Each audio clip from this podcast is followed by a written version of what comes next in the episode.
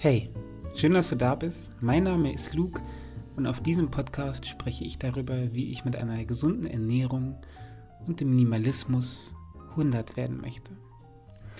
Um diese Frage zu beantworten, bin ich in den letzten sieben Jahren viel um die Welt gereist und habe Menschen aus aller Welt getroffen. Ich habe von tiefbraunen und faltigen Bauern gelernt, welcher Tee der gesündeste ist von alten und doch wunderschönen Mamas in den Bergen gelernt, wie ich Mais köstlich zubereite und von kleinen, vitalen Frauen mittleren Alters in Japan die Geheimnisse einer Küche gelernt, die einen äußerlich als auch innerlich ewig jung halten soll. Zwei der Geheimnisse und Regeln, die ich dabei gelernt habe, möchte ich heute mit dir teilen. Auch wenn der Titel es anders suggeriert, ist nur eins der Geheimnisse aus Japan. Das andere, das zweite, beziehungsweise das erste der heutigen Folge lernte ich in Taiwans Hauptstadt Taipei. In Taipei an einer leicht befahrenen kleinen engen Kreuzung. An dieser Kreuzung fand ich mich meistens nach einem Tag voller Ereignis wieder.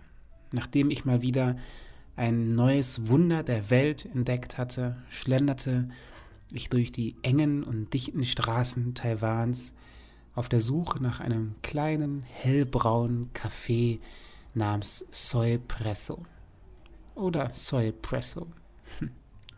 Drin sitzen konnte man nicht. Dafür gab es außen eine kleine Bar mit drei sehr minimalistischen aber sehr beliebten und liebevoll eingerichteten Plätzen. Ich liebte die Plätze, da ich von dort nicht nur eine perfekte Aussicht auf die Menschenkulisse hatte, sondern vor allem am offenen Fenster sitzen konnte und genauestens beobachten konnte, wie die Sojamilch in dem Café Soy Presso zubereitet wurde. Obwohl ich den Prozess am Ende meiner Reise etliche Male gesehen hatte, faszinierte er mich jedes Mal. Ein Tag, an dem ich wieder entspannt an der Bar saß, kam ich mit einem der Arbeiter in dem Café in Kontakt. In Kontakt heißt, wir versuchten uns irgendwie auf Englisch zu verständigen, was eigentlich sogar ganz gut klappte. Ich fragte ihn, ob er eigentlich auch jeden Tag ein Tofu-Eis essen würde. Zum Verständnis, Soy Presso stellte nicht nur wunderschöne Cafés und Cappuccinos her, sondern eben auch selbstgemachtes Tofu-Eis. Ich fragte aus dem Grund, da ich jeden Tag ein Tofu-Eis aß und mich fragte, wie man das eigentlich nicht tun kann. Man glaubt es nämlich nicht, aber das Tofu-Eis war das originellste und leckerste Eis, was ich jemals gegessen habe. Seine Antwort war Nein. I know it's so tasty, but I eat more natural soy. Ich weiß, es ist so lecker, aber ich esse mehr natürliche Sojaprodukte. Natural Soy. Ich fragte ihn, was er damit meinte, und er erklärte mir, wie er sich hauptsächlich ernährte. Ich möchte dir jetzt das gebrochene Englisch ersparen, deshalb übersetze ich mal direkt für dich. Er erklärte mir, dass er in seiner Familie zwar viel Soja konsumiere, meist jedoch in natürlichster Form. Natürlichste Form heißt entweder ganze grüne Sojabohnen, fermentierte Sojabohnen in Form von Tempeh oder eben ganz einfach schlichten oder geräucherten Tofu. Auch Sojamilch steht regelmäßig auf dem Speiseplan, auch wenn diese geschmacklich gesehen mit unserer Sojamilch wirklich nichts gemein hat und sehr wahrscheinlich für unseren westlichen Gaumen nicht kompatibel ist. Er erklärte mir, dass seine Großmutter ihm immer vermittelte, Soja mache schlank und schön und sei eine wahre Wunderwaffe für ein langes Leben, gerade für Frauen. Ich als dieser Typ, der so nach dem Motto lebt, ähm, ich nehme nur ein Stück Tofu mit Salz, bitte, freut mich natürlich darüber und rannte nach unserem Gespräch direkt nach Hause, um etwas weiter im Internet über Tofu und Soja zu recherchieren. Nachdem ich mich im Internet und später zu Hause weiter mit der Frage beschäftigte, wie gesund Soja denn nun wirklich sei, stieß ich recht schnell auf die Erkenntnis, dass mein Freund aus dem Café recht hatte. Während verarbeitete Sojaprodukte, wie zum Beispiel hier recht bekannt Sojawürstchen, eher unbekannt Sojaöl, wieder etwas bekannter Sojasteaks, sehr arm an Nährstoffen sind, können vor allem Tofu, Miso, eine fermentierte Würzpaste, die aus Soja gemacht wird, Edamamebohnen und Sojamehl mit einer Menge Nährstoffen punkten. Aber was genau meine ich mit Nährstoffen? Protein? Denn davon haben auch Sojawürstchen eine Menge. Nein, ich meine eine Gruppe von sekundären Pflanzenstoffen, den Polyphenolen. Noch genauer gesagt, den Isoflavonen.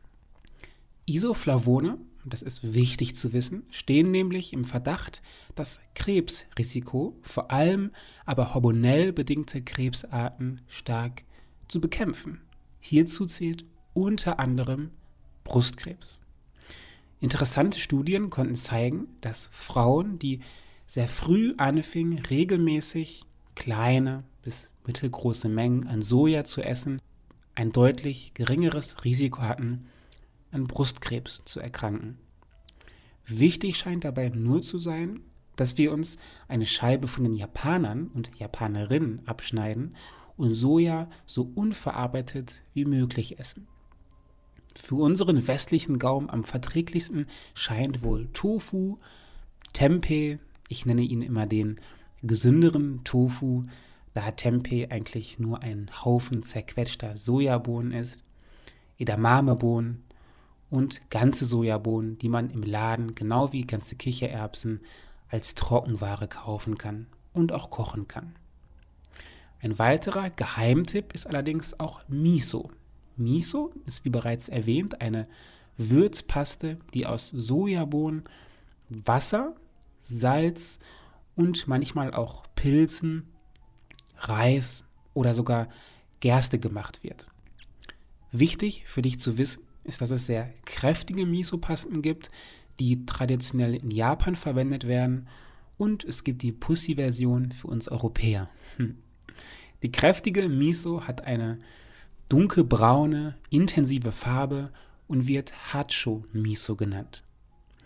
Wenn du allerdings Anfänger bist, empfehle ich dir die Shiro Miso, welche eine hellbraune Farbe hat und deutlich milder im Geschmack ist. Shiro buchstabiert man S-H-I-R-O und Miso, wie man spricht, M-I-S-O. Gesundheitlich gesehen sind jedoch beide super. Aber was ist eigentlich so gesund an Miso? Denn wenn man sich den Salzgehalt anschaut, ist er jenseits von Gut und Böse. So viel Salz nehme ich nicht mal zu mir, wenn ich mir mal wieder am dritten Freitag des Monats bei Sattgrün in Düsseldorf Mitte frittierte Kartoffeln und gebratenen Blumenkohl reinziehe, der so gut schmeckt, dass er in Salz und Öl gebadet haben muss. Also, was ist so gesund? Miso ist deshalb so gesund, da Miso, und ich meine das wirklich ernst, was ich jetzt sage, da Miso die negativen Effekte vom Salz neutralisieren kann. Das heißt also, das Wunderprodukt Miso ist trotz des exorbitant hohen Salzgehalts in der Lage, die negativen Effekte des Salz auszulöschen? Woran liegt das? Ziemlich sicher sind daran die fermentierten Sojabohnen schuld. Das ist auch der Grund dafür, dass Japaner und Japanerinnen, die regelmäßig Miso-Suppen essen, sehr selten an Bluthochdruck erkranken, obwohl sie beispielsweise in Form von Miso-Suppen eine doch recht salzreiche Mahlzeit zu sich führen. Falls du es noch nicht wusstest, Salz und Bluthochdruck stehen in einem starken Zusammenhang zueinander. Die Frage, die sich allerdings stellt, ist, was kannst du tun? Die Antwort ist recht einfach. Wann immer du ein Essen zubereitest, ein warmes Essen, denn ich denke, Miso im Müsli ist nicht so geil, füge dem Essen etwas Miso-Paste bei. Auch wenn du es dir vielleicht gerade nicht vorstellen kannst, aber es gibt kaum ein Gericht, wo helle Miso-Paste, also die Shiro-Miso, nicht reinpassen würde.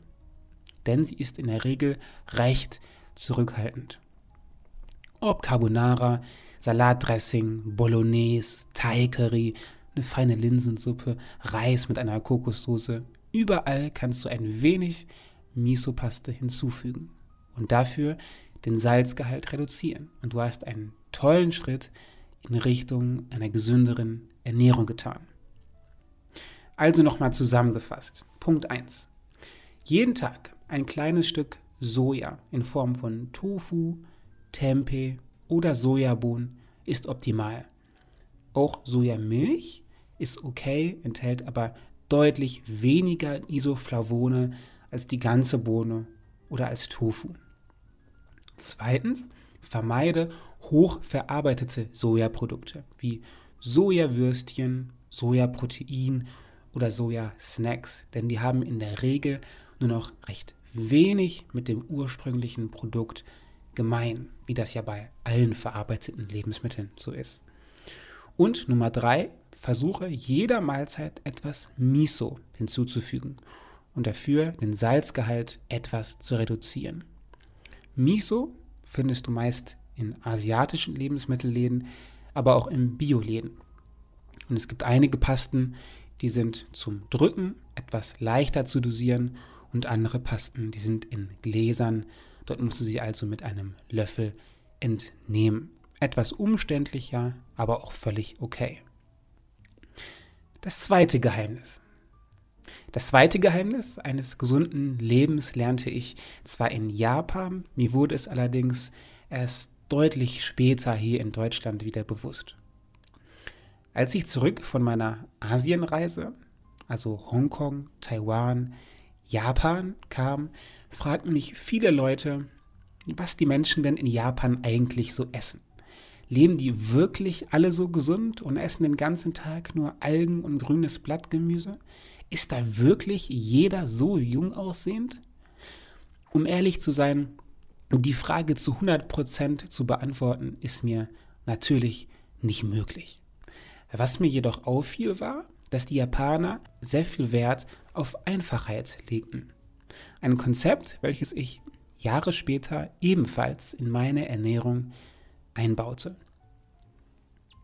Man könnte schon fast sagen, Minimalismus beim Essen. Einfache, simple, aber geschmackvolle Küche und der Glaube an die Heilkraft von nur wenigen Lebensmitteln, die dann allerdings in rauen Mengen verzehrt werden. Es braucht nicht zehn verschiedene Obstsorten.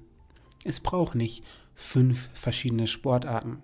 Und es braucht auch nicht eine Gemüseauswahl, die aus allem besteht, was der Supermarkt gerade zu bieten hat.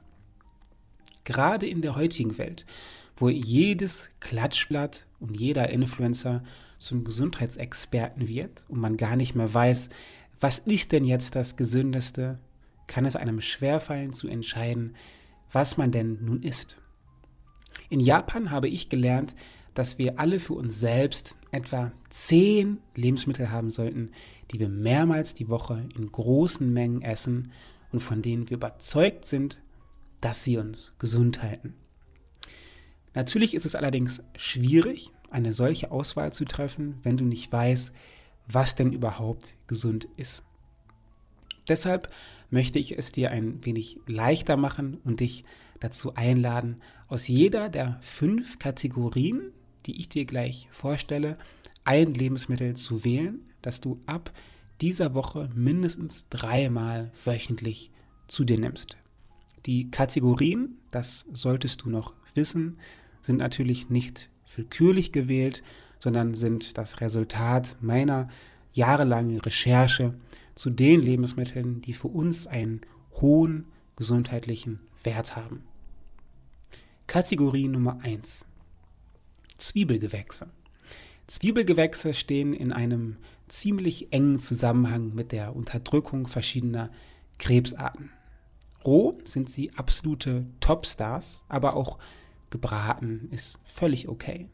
Hier hast du die Wahl zwischen Lauch, Schnittlauch, Knoblauch, Schalotten, Lauchzwiebeln, nicht so mein Fall, oder normalen Zwiebeln.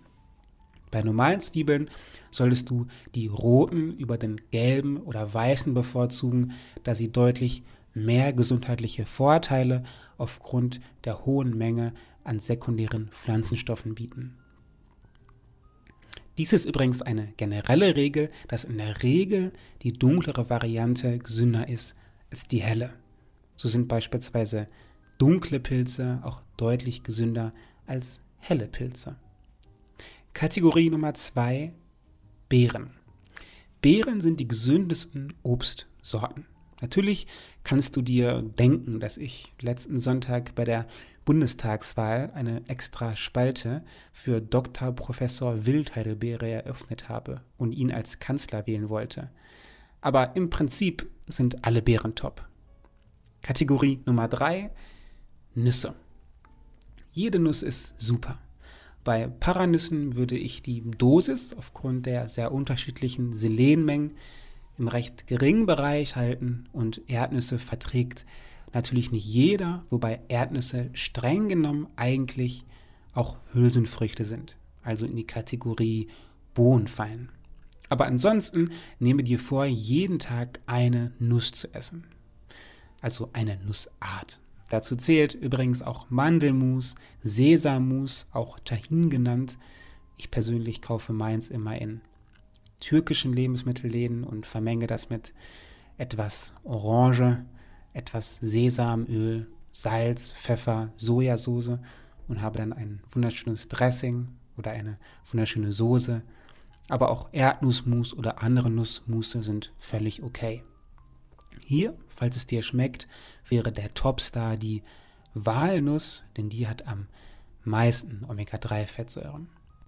Kategorie Nummer 4, also die vorletzte Kategorie, Kreuzblütler. Ich sage immer, eigentlich brauchst du nur vier Arten von Gemüse.